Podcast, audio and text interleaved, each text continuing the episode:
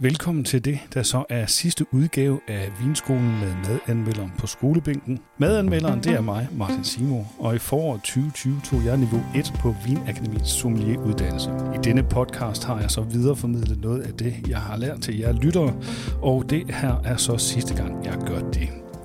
Vi har været rundt i Frankrig, Italien, Spanien og Portugal. Vi har besøgt Tyskland og Østrig.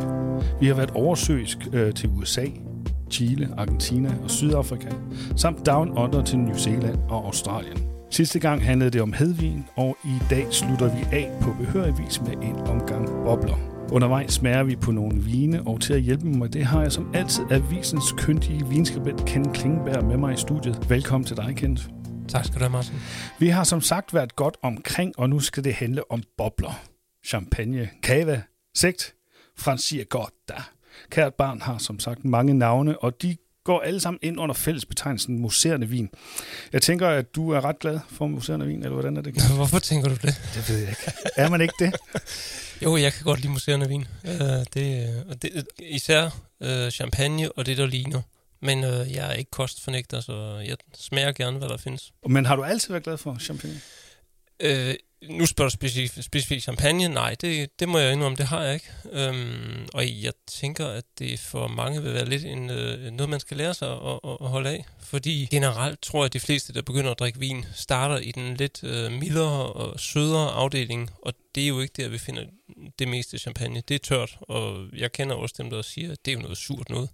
Jamen, sådan havde jeg det også selv. Altså, det tog i hvert fald... Jeg var oppe i 40'erne, før jeg sådan for 11 år begyndte at holde af det. Og det hænger nok også sammen med, at man så når et indkomstniveau, hvor man kan betale for nogle flasker, hvor kvaliteten også er deroppe af. Ikke? Det, det må vi jo erkende, at det koster lidt at være med, hvor det er rigtig sjovt, når vi taler champagne. Ja, og derfor kan jeg lige så godt afsløre med det samme, at vi springer lidt budgettet i dag. Jeg har fundet nogen, der ligger lige omkring øh, de 150 kroner, men der er altså ikke noget under 100 kroner i dag. Så er det bedre at spare pengene. Ja, spare sammen til et ordentligt flæsk. Ja. Jeg synes, vi skal lægge ud med en champagne, og lad os bare slå fast med 7 tommer søm med det samme. Står der champagne på flæsken, så skal vinen komme fra området Champagne. Kan du øh, forklare lidt omkring øh, Champagneområdet? Jamen, øh, det er jo øh, i den nordlige del af Frankrig, øh, og det er jo faktisk et forholdsvis køligt øh, område, sådan vindyrkningsmæssigt. Det er også et ret stort område i virkeligheden. Det strækker sig fra øh, ved byen Reim, øh, og så 100-150 km, jeg kan lige huske, hvor meget der er sydpå, hvor der så også ligger et område, der hedder Åb. Men øh, vi har jo sådan tre hovedområder, kan man sige. Montagne de Reim, som er op selvfølgelig omkring byen, og så er der La Vallée du Marne, og så er der øh, Côte Blanche. Côte de Blanc. Côte de Blanc. Og der er noget med, at der er et, et, øh, der er et specielt jordbundstype lige i det her område? Øh, ja, i hvert fald i Côte de Blanc, der, den er jo meget domineret af kalk øh, i undergrunden. Det, og generelt kan man sige, det, det kalkbælte, der ligger under Champagne, øh, strækker sig hele vejen hen under den nordlige og nordvestlige del af Frankrig, og går jo egentlig også ud under den engelske kanal og hele vejen over til England. Det er den samme undergrund, man finder derovre i det sydlige England, hvor de også styrker øh, druer til den engelske udgave af museerne vin. Ja, og nu vi er inde på druerne, så kan vi lige så godt tage dem med det samme. I champagne må, det, må man bruge tre druer til at lave champagne og det er Pinot Noir og Pinot Meunier. De er begge blå druer, og så er der Chardonnay, som jo er grøn. Og så er der jo faktisk også nogle andre druer, men de er bare øh, minimale i antal i forhold til resten. Der er også en, nogle krav til vinificeringen. Ja, øhm, normalt så inddeler man jo champagne i non-vintage og vintage, det vil sige, altså en non-vintage er selvfølgelig ikke en årgangsvin, den, kan, den er sammensat som regel, i hvert fald af vine fra flere årgange, og den skal have, have lavet 15 måneder, før den må frigives, og de 12 af de 15 måneder skal den have ligget på bærmen, det vil sige på øh, gærresterne i flasken. En vintage champagne skal have lagret i 36 måneder, øh, og stadigvæk med de her 12 måneder sammen på bærmen. Men vil ofte have ligget noget længere. Ja, og der er faktisk også øh, sådan regler for, hvor meget man må presse druerne. Jeg læste mig til i kompendiet, at øh, hvis man har 4 tons druer, så får man 2.550 øh, liter saft. Og første presning kaldes la cuvée og giver omkring 2050 liter, og anden presning kaldes så La Première og giver 500 liter. Og de bedste vine, øh, til de bedste vine benyttes kun cuvée, og betegnelsen Prestige Cuvée er sådan en betegnelse for producentens bedste vin. Er det ikke rigtigt nok? Det lyder meget rigtigt. Men vi skal jo også øh, smage lidt, øh, lidt champagne. Jeg har været en tur i Bichel og købt en El Benar Pitois Reserve Premier Cru. Det er ikke den billigste champagne i butikken, men langt fra den dyreste, og koster 300 kroner. Det er en bry, det vil sige, at den ligger i den tørre ende af sødmeskalen, som vi nok kan komme ind på øh, lidt senere. Druerne er 60% Pinot Noir og 40% Chardonnay. Af produktbeskrivelsen fremgår det, at Chardonnayen er gær på fad, mens Pinot Noir er vinificeret på stål. Den holder 12% og er som nævnt købt hos Bichel. Den skummer jo fint i hvert fald. Der er nydeligt øh, meget hvidt skum. Det ser ud som om det er lidt, lidt grove bobler egentlig, sådan bare lige vurderet på, hvordan det ser ud i glasset. Hvad siger vi til farven? Den er jo nærmest lidt pink. Ja, der er faktisk en lille smule. Det er udfordringen ved at lave øh, champagne, når man øh, bruger røde druer som Pinot Noir, at øh, det gælder om at, at, at være meget forsigtig i presningen og sørge for, at man får skilt skallerne hurtigt fra mosten, for ellers så får du farve fra den. Den dufter sådan lidt, øh, lidt indelukket, synes jeg, lidt, lidt støvet, tørret frugt. Men der åbner sig for noget æble og lidt citron. Der er der også en lille smule af den der klassiske gær, som man finder. Den, den har en lille smule præg af det, ja. Mm. Det bliver helt klart bedre lige at få det luft i glasset mm, mm, mm. lidt rundt.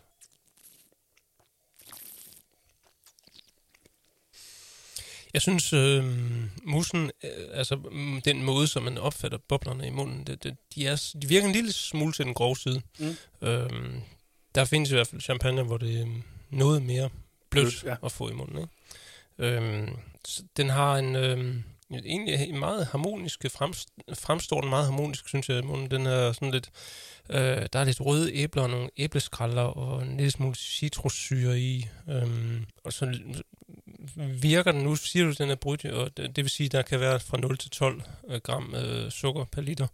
Øh, jeg gætter på, at den ligger lidt i den høje ende, den her. Mm. Men, men sådan forholdsvis rund og rimelig let tilgængelig øh, champagne, synes ja, jeg. Ja, og, og boblerne er jo øh, et eller andet sted med frugtigheden med til at gøre den sådan ret frisk, synes jeg. Ja, det hjælper i hvert fald en del på det. Ja. Men utrolig æblebåret, faktisk, ja. som du nævner. Og så samtidig lidt, lidt mere over noget, i noget mørkere frugt, øhm, hvor jeg tænker, at det må være pinoten, vi kan smage her. Den, mm. som plejer at give lidt mere af den der fylde og krop, hvor Chardonnay typisk er mere ja, æble og citrus. citrus. Ja. Det er jo lidt mere øh, ranke, stringente. Men 300 kroner, kendt, hvor, øh, hvad, hvad, hvad skal vores vurdering være? Ja, altså, det, det, det er jo lidt specielt at vurdere, fordi det, normalt vil jeg jo sige 300 kroner for en flaske vin, så skal den jo saftsus med os øh, banket opad. Så kan man sige, at så er 300 kroner mange penge. Ja, men det koster champagne nu altså nogle gange. Så vidt jeg husker, så har den her nogle gange været på tilbud, øh, blandt andet op imod nytår og så kan man jo godt købe nogle flasker og ligge i kælderen. Øh, mm. De fleste champagne kan sagtens ligge øh, nogle år, uden at tage skade det. Nogle har faktisk godt af lige at ligge lidt længere tid. Også, også selvom det ikke er, er vintage? Også selvom det ikke er vintage. Ja. Øhm, så jeg tænker, at her er jeg nok på fire små stjerner. Ja. Godt. Der bliver også lavet anden museerne vin i Frankrig. Øh, det går under fællesbetegnelsen Cremant de et eller andet. Altså Cremant de Alsace, hvis man er i Alsace, og Cremant de Loire, hvis man er der. Øh, og må ikke de fleste herhjemme er stødt på en Cremant de Bourgogne i det lokale supermarked. Næste vin, vi skal smage, er netop øh, sådan en Cremant. Det er en Cremant de Limoux, som er en landsby, der ligger midt imellem Toulouse og Perpignan altså lidt tæt på den spanske grænse. Den er lavet på 50% Chardonnay og 50% Pinot Noir. Og så har den haft gærkontakt i mindst 36 måneder e, e, efter angæring. Og så er den dekoreret i juni 2020, kan man læse bagpå. Og hvad er det nu med det der degorgering? Hvad er det nu, det betyder? Jamen det betyder, det er jo datoen for, hvornår øh, gærresterne er skudt ud, er fjernet fra flasken, efter den har angivet på flaske, altså fået sine bobler. Det gør man typisk ved at vende flasken på hovedet, så de samles ned i flaskehalsen, og så øh, fryser man den, og så skyder man den ud som en lille klump is, og så fylder man efter med det, man kalder dosage. Og det kan enten være en øh, vin blandet med lidt sukker, eller det kan bare være ren vin, hvis man ikke ønsker at tilsætte mere sukker. Det kommer vi så ind på lidt senere, så det kan godt være, vi skal vente med det. Men der står, at det er en ekstra bry, altså lidt tørre end den første vin. Producenten hedder JL Denoir, og vinen holder 12 procent. Den er købt hos Special øh, DK for 150 kroner. Køber man 6, kan man få den for 130. Ja, og så skal man måske lige tilføje, øh, når, når du siger ekstra bry, og den anden var bry, øh, de kan jo faktisk godt have samme tørhedsgrad, fordi en bry skal have mellem 0 og 12 gram sukker øh, per liter, øh, og en ekstra bry må ligge mellem 0 og 6 gram sukker. Og Der Det- kan du sagtens være Så det kan sådan set godt ligge på 0, eller på 6. det kan man sige, og en ekstra bøg kan jo også være fuldstændig tør, altså ligge helt nede på ingenting. som en bryd natur, Præcis. som vi kommer ind på senere, Ja, når vi skal drikke kava, tror jeg. Lækkert. Umiddelbart, øh, når vi kigger på boblerne, virker de øh, knap så voldsomme. Nej, det gør de. De, øh, de ser rimelig afdæmpet ud, og skummet har også slagt sig rimelig hurtigt, synes. Ja. jeg, med glas. Og hvis vi øh, kigger på farven her, så er vi vel ude i noget øh, citrongul. Ja, en pæn medium farve her. Ja.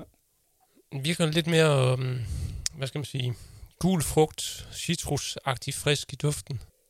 Og så synes jeg, der kommer noget, ja, noget af det gule frugt, um, gule mirabeller, gule blommer. En lille smule toast måske.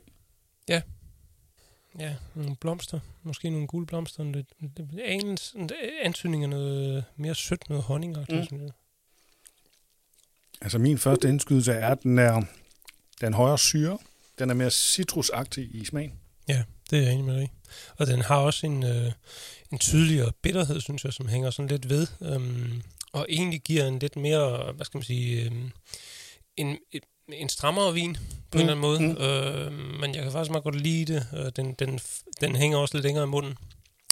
Og det minder mig sådan lidt om øh, det hvide kød i en, i, ved, en, en greb eller en øh, pommelun, når man Mm, sådan mm, mm, mm, mm, mm. Giver et meget godt øh, greb. Ja, det gør det. Struktur. Ja. Og stadigvæk frisk. Og, øh, men nu kan det være, det er fordi, du øh, nævnte det der med, med, med... Men der er sådan lidt greb-agtig. Den har i hvert fald en, en, en meget tydelig citrussyre, Mm. tydeligere end i, end i champagne, vi smagte før. Mm. Hvor jeg synes, der var mere fokus på, som vi snakker med æblerne. Ikke? Den har måske lige lidt mindre, øh, lidt færre facetter at, at byde på i smagen. Men, øh, Men det, den byder på, byder den... Altså, det- det, det- det, den det- er ret klar på, ja, ikke? det er den ret klar på. Det Ja. gør den meget godt, synes jeg. Vi skal jo også have vurderet den her til 150. Jamen, øh, halv pris er vi smagt før, øhm, og, og, og meget vellavet, synes jeg. Så her er der... Jeg tror, jeg lander på fire store stjerner her. Og nu vi er så tæt på den spanske grænse, så kan vi jo lige så godt tage et smut over på den anden side. I Spanien hedder den museerne vin Cava, og den produceres for det meste i Katalonien, hvor 95 procent af produktionen er. Den har sin egen DO, men den produceres også flere andre steder i landet. De klassiske cava-druer er Macabeo, Sarallo og Payada. Det er svært med de der dobbeltæller i Spanien. øh, som alle indgår i den vin, jeg har med. Producenten hedder Berdi, og vinen kalder de Amar. Den er lavet på efter metodo tradicional, som den traditionelle metode kaldes i Spanien. Og øh, så kan jeg se, at den degroceret i februar 2020. Det er en Brut Nature, som så er den tørreste klasse inden for champagne og er 0 til 3 gram sukker. Kent, han kigger spændt bagpå. Han skal næsten Jamen, jeg kan bare se, at der står, at øh, ja, der står de tre druer, og så står der en øh, un toc. Det skal jeg så ikke lige kunne betyde, øh, læse på. Det står endda på, øh, på katalansk. Un toc de Saralo Amparica. Det kan jeg da i hvert fald forstå så meget som, at der er noget af Saraloen, der har ligget i, på fad. Øh, og her kan vi så lige så godt komme ind på de øvrige sødmegrader, øh, for jeg må indrømme, jeg har ikke nogen halvtørre eller halvsøde eller søde vin med. Øh, som sagt, Brut Nature 0-3 gram sukker, ekstra bry 0-6, bry 0-12. Og så er der extra dry, eller extra sec, eller extra seco, det er 12-17 gram sukker. Og den har sådan en, det man kalder en off-dry smag. Hvad, hvad vil det sige? Ja, det, det, det er jo altså forvirret fjenden på det højst mulige niveau, ikke? Ja, jeg kan også. Altså, fordi ekstra dry og off dry. Og, men, men vi nærmer os noget, der, hvor man tydeligt kan fornemme sødmen i smagen, øh, når man drikker vinen. Og det er jo så den, der hedder dry på, i, inden for champagne, eller sec, eller seco. Den har 17-32 gram restsukker. Og så er der demi-seco og demi-sec, der er 32-50 gram restsukker. Den er jo så det, man kalder halvtør eller halvsød. Og så er der do, sweet og dulce, som er 50 plus gram restsukker, øh, og de er søde. Men vi skal jo øh, tilbage til vores cava her. Det er en reserva, som vi husker, er den betegnelse i Spanien hængt op på læringstiden. Og ifølge produktbladet har den her ligget næsten tre år på gærresterne. Den holder 11,5 procent og koster 160 kroner hos vinpusheren.dk. Man kan måske øh, spørge her, siger det noget om en champagnes kvalitet, hvordan den skummer og skummer af? Man kan sige, jo mindre skum, og jo hurtigt det forsvinder, jo, jo mindre skal man måske forvente, der sker i munden med hensyn til bobler i hvert fald. Ja, okay. Men den her, den holder der pænt på skummet. Det gør den. Ja. Der var også øh, meget af det. Så ja, en pæn farve igen, sådan medium. Medium citron lemon. Ja. Her synes jeg, man får lidt af det der... Um, jeg synes, der er lidt mere øh, gule nogle frugter, blomme, kvæde, øhm, måske hen, næsten hen i retning af noget aprikos, har det noget lidt mere parfumeret Ja, stenfrugt ja, her, ja. som Jeg, jeg, kan, jeg kan sagtens følge kvæden, men den har også, øh, synes jeg, sådan et, et, et støvet lag. Ja. Det, vi er ikke ude i, at den er reduktiv eller noget, men den har lige sådan en lille kant af noget, noget tør loft eller et eller andet. ja, det synes jeg man, tit, man finder faktisk i kava. Det er da i hvert fald også en helt anden øh, smagsbillette, vi er ude i her. Ja, og det, jeg bider mest mærke i, det er faktisk, jeg synes, den fylder utrolig meget i munden. På en måde, som jeg, hvor, hvor jeg tænker, at det må skyldes den lange tid, som den har ligget med, med gærresterne i flasken. Det er ikke en eksplosion af frugt i munden, men den er, virker bare så utrolig stor øhm, og fylder ud. Og jeg kan stadigvæk smage den nu på tungen, Ja. længe efter jeg har ud. Det synes jeg egentlig øh, er styrken i den her. Det er derfor, jeg vil drikke den. Det er ikke på grund af den frugt, som den også har. Øh, det er simpelthen fordi, den giver den her oplevelse i munden af at være en meget, meget stor vin, Mm. som har, har det her rigtig dejlige præg af at have ligget med gærresterne i lang tid.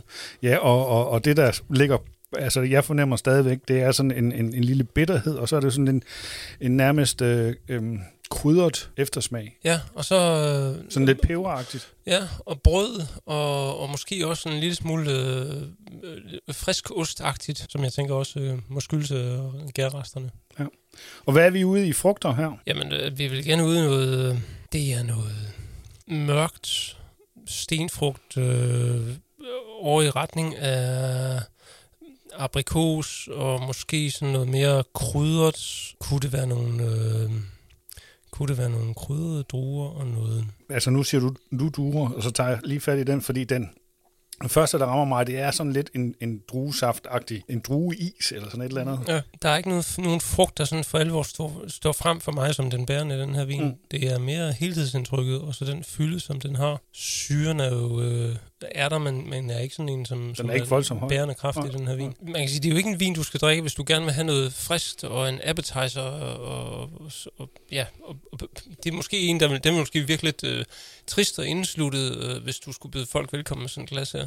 Til gengæld tror jeg, det vil klare sig ret godt til noget mad. Øhm, så man kunne godt prøve den sammen med noget, jeg ved ikke, noget kylling eller måske noget lyskød eller noget. Ja.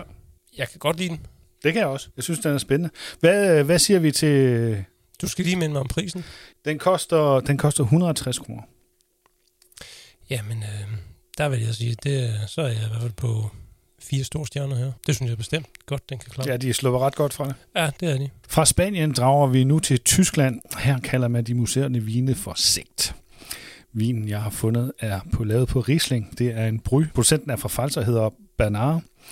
Det er en øh, VDP-vin, og som vi husker, står det for Verband Deutscher Prädikatsweingüter.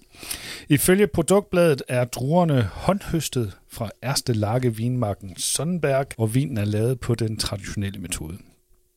Og nu er det så, at lytterne tænker, jamen er der så andre metoder at lave museerne vin på? Og der er svaret jo så ja.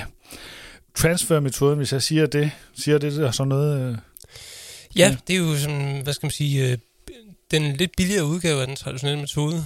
Øhm, hvis vi lige skal kort tage den traditionelle metode, så er det jo, at man laver en, en, en stillevin, tørvin, og den tørvin, den øh, kommer man jo så på en, på en flaske, øh, og tilsætter noget sukker og gær, og så får den anden gæring på flasken, og udvikler det derved boblerne. Det skal jo så, så har vi snakket om dekoreringen. De her gærrester, de skal ud af flasken. mm. Øhm, og det gør man så ved at fryse flaskehalsen og s- s- få gærresterne skudt ud, og så propper man til igen. Det er en lidt om, omstændelig proces, kan man sige, det her med, at man skal have tømt flaskerne øh, styk for styk og fyldt dem op igen. Det kan man gøre nemmere ved transfermetoden, ved at man øh, tømmer dem alle sammen i en tank, som er under tryk, og så lukker man tanken øh, og fjerner, filtrerer simpelthen øh, gærresterne fra, og derefter tapper man på flaske. Og der har vi jo så lært, at når man filtrerer, så fjerner man jo altid noget smag og noget fra vinen. En lille smule, det, gør- det kan man ikke undgå, ja. Og så er det jo så øh, tryktanksmetoden. Hvad Ja. går den ud på? Charmat-metoden kaldes den også. Ja. Øhm, jamen, den går ud på, at man øh, simpelthen dropper andengæringen, og så tager man simpelthen det hele øh, i første hug, så du hælder druerne i en tank, lukker den, og øh, sætter gæringen i gang. Og der sker jo det, når man gærer druer, at øh, det udvikler øh, alkohol. Øh, det udvikler også koldioxid. Og når koldioxiden ikke kan undslippe med i tanken, så bliver den så opløst i vinen. Og på den måde, så får man så en vin, der allerede har bobler efter første gang. Men vores sekt er jo så lavet på helt traditionel vis. Den er på 12,5% alkohol og er købt hos vinotekvinsen.dk og koster 139 kroner. Og nu er jeg så spændt på, om vi kan smage, øh, at det er risling, vi forhåbentlig får i glasset her lige lidt. Hvad øh, med, med sabelåbning? Er det noget, du, du, du dyrker? Nej, Nej jeg, jeg har, jeg har mine, øh, mine hænder, mine flasker og mit guld øh, forkert til, at jeg gør det der. og min hund jo også. Ja. altså umiddelbart vil jeg sige, at farven er mere over i det gulgrønne her. Den er øh, lidt, det er lysere, ikke? Ja, men stadigvæk en, et fint skum. Ja. Og der er jo øh, dejlig gul-grøn frugt i duften her. Mm. Æbler, pærer og en lille smule grønne druer. Lidt citrus, lime. Jo, som er i virkeligheden er jo klassiske Riesling-dufte, ikke? Jo. Jeg vil umiddelbart gætte på, at syren er forholdsvis høj i den her vin, men det er den også nødt til at være, fordi mm. sødmen følger med. Ja. Der er masser af frugtsødme her. Og, og det hænger meget godt sammen. Det giver en, det giver en dejlig spændstig smag. Men den er jo, altså, den vil, hvis man sammenligner med dem, vi har smagt tidligere, så vil den her opfattes som klart sødere, selvom og, den er tør. Og også mindre opulent. Ja, den er jo mere frisk og frugtdrevet mm. og lige ud af landevejen. Ja, ja. Ikke? Her har du den grønne frugt, og, øh, og, og, og det er det, der er fokus på her.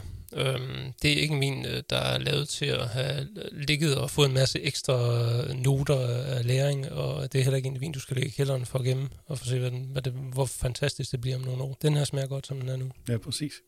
Og igen er der en lille, en lille bitter efterkant på tungen, synes jeg. Ja, og bitterhed er jo ikke nødvendigvis negativ. Bitterhed er som regel, øh, synes jeg, øh, i, i vin i hvert fald, en, øh, en god ting. Det strammer op, det giver noget rankhed, og det giver et skelet til vinen. Ja. Det er, en, det er jo en vin, som jeg vil sige, den, den egner sig rigtig godt til at blive serveret øh, solo. Og hvis jeg skal ride en lille personlig kæphest, så vil jeg sige, at hvis man har hang til at servere Asti eller nogle andre sødere muserende vin, så skulle man prøve sådan en her i stedet for. Vi skal lige snakke lidt, øh, lidt frugt i den, fordi det er jo igen de der grønne frugter, øh, som æble og pære. Og er der andet? Der er sådan noget mere cremetagtigt, hvid fersken måske. Mm. Øhm, og så også nogle grønne druer, synes jeg faktisk. Hvor øh, ender vi på skalaen med den her? Øhm, jamen, nu synes du nok, jeg har det kedeligt, men jeg siger fire stjerner igen. Jeg synes, fire stjerner er okay. Nu kunne det så være nærliggende at prøve Sparkling Wine fra den nye verden, eller tage et smut til England, som også laver virkelig glimrende museerne vine efterhånden. Men jeg synes faktisk lige, at jeg vil præsentere en dansk museerende vin. Den er fra Stokkeby, som ligger her på Fyn. Og grunden til, at jeg har taget den med, er fordi den er lavet på ren Pinot Noir. Og derfor skiller den sig lidt ud fra andre dansk producerede bobler, som ofte er lavet på Solaris-druen. Jeg smagte den her første gang på Heartland. Øh, det er et par år siden. Øhm, det var 2017-årgang. Det her det er 2018-årgang. Den er lavet på den traditionelle metode, holder 12,5 procent og koster 395 kroner. Jeg skal lige sige, at der er ikke mange flasker tilbage, så derfor kan den ikke købes online, men 2019-årgangen bliver frigivet her til mig. Og man kan sige 395 kroner, det er, uh, altså, der er vi oppe i en pris, hvor du kan få mange rigtig gode champagne også. Det er vi nemlig. Men du kan ikke få mange gode danske champagne. Nej, og det er jo det problem med, med dansk vin stadigvæk, og det vil det nok altid være, at man betaler lidt for patriotismen og, og, og, og glæden og oplevelsen med at drikke noget dansk vin. Ja. Men altså 18, øh, hvor vi jo ud fra, har været en, en fantastisk god overgang for dem. Det var jo, som nogen Meget husker, varmt. en sommer med, hvad vi havde, cirka tre måneders kontinuerlig sommer. Ikke? Jamen, jamen, en pæn farve. Vi, vi genår lidt mørkere. Øh, og, og så er der en lille skær af noget, af noget rødligt ja, farve. det er der. En krydret duft. Ja. Hmm, en rød bær. Også virker lidt lavet, faktisk. En lidt, lidt smule ældet, ikke? En lille smule, undskyld. En lille smule ældet, synes jeg. Jeg synes, jeg kan få en lille smule øh, sådan brune æbler. Mm. Måske øh, altså svagt støtte æbler. Mm. Den har en utrolig lækker mus i munden, mm, synes jeg. Mm, mm. Boblerne er virkelig, virkelig dejlige. Ja. Øhm, Umiddelbart smagsmæssigt sådan lidt pære. Ja, og så, og så igen synes jeg, at nogle af de her lidt mere støtte brune æbler og mm.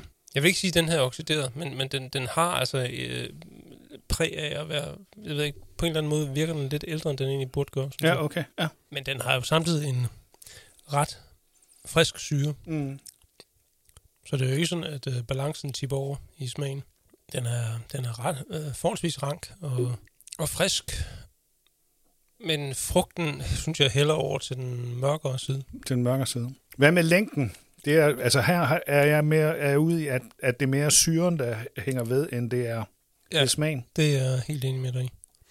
Den, øh, den, den, den kunne godt have haft mere frugt, eller, eller mere bitterhed, som vi oplevede det i kavand, for eksempel, mm, mm, mm. Øh, som, som hang ved i eftersmagen.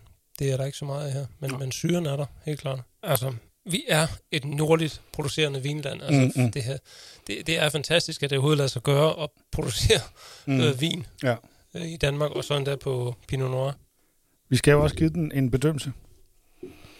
Ja, altså, øh, det, det er jo dagens dyreste vin. Det er det. Og hvis vi bare skal se på kvalitet og pris, øh, og uden at skille til, hvad man kunne tænke sig, og det er sjovt at drikke dansk vin osv., så, så, så, så er det her altså ikke min første valg blandt ja. dem, vi har smagt til nu. Det må jeg erkende.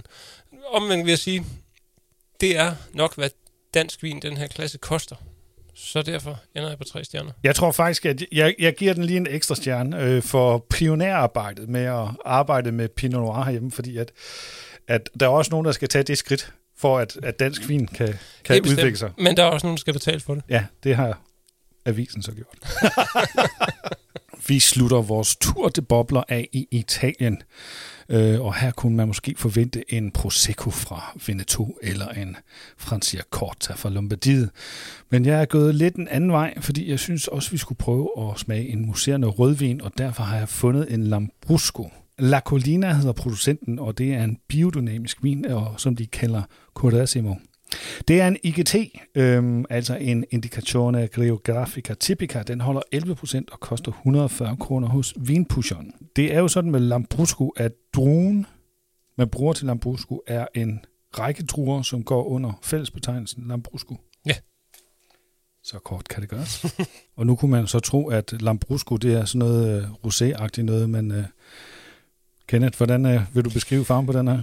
Jamen, som jeg husker vores flasker tilbage fra 80'erne og 90'erne, så var de jo nærmest roséfarvede, og det er den her jo ikke. Den er jo øh, fuldstændig uigennemsigtig. Øh, totalt mørk. Totalt mørk, øh, dyb rubinrød. Ja, nærmest lilla, måske ja, lidt. Ja.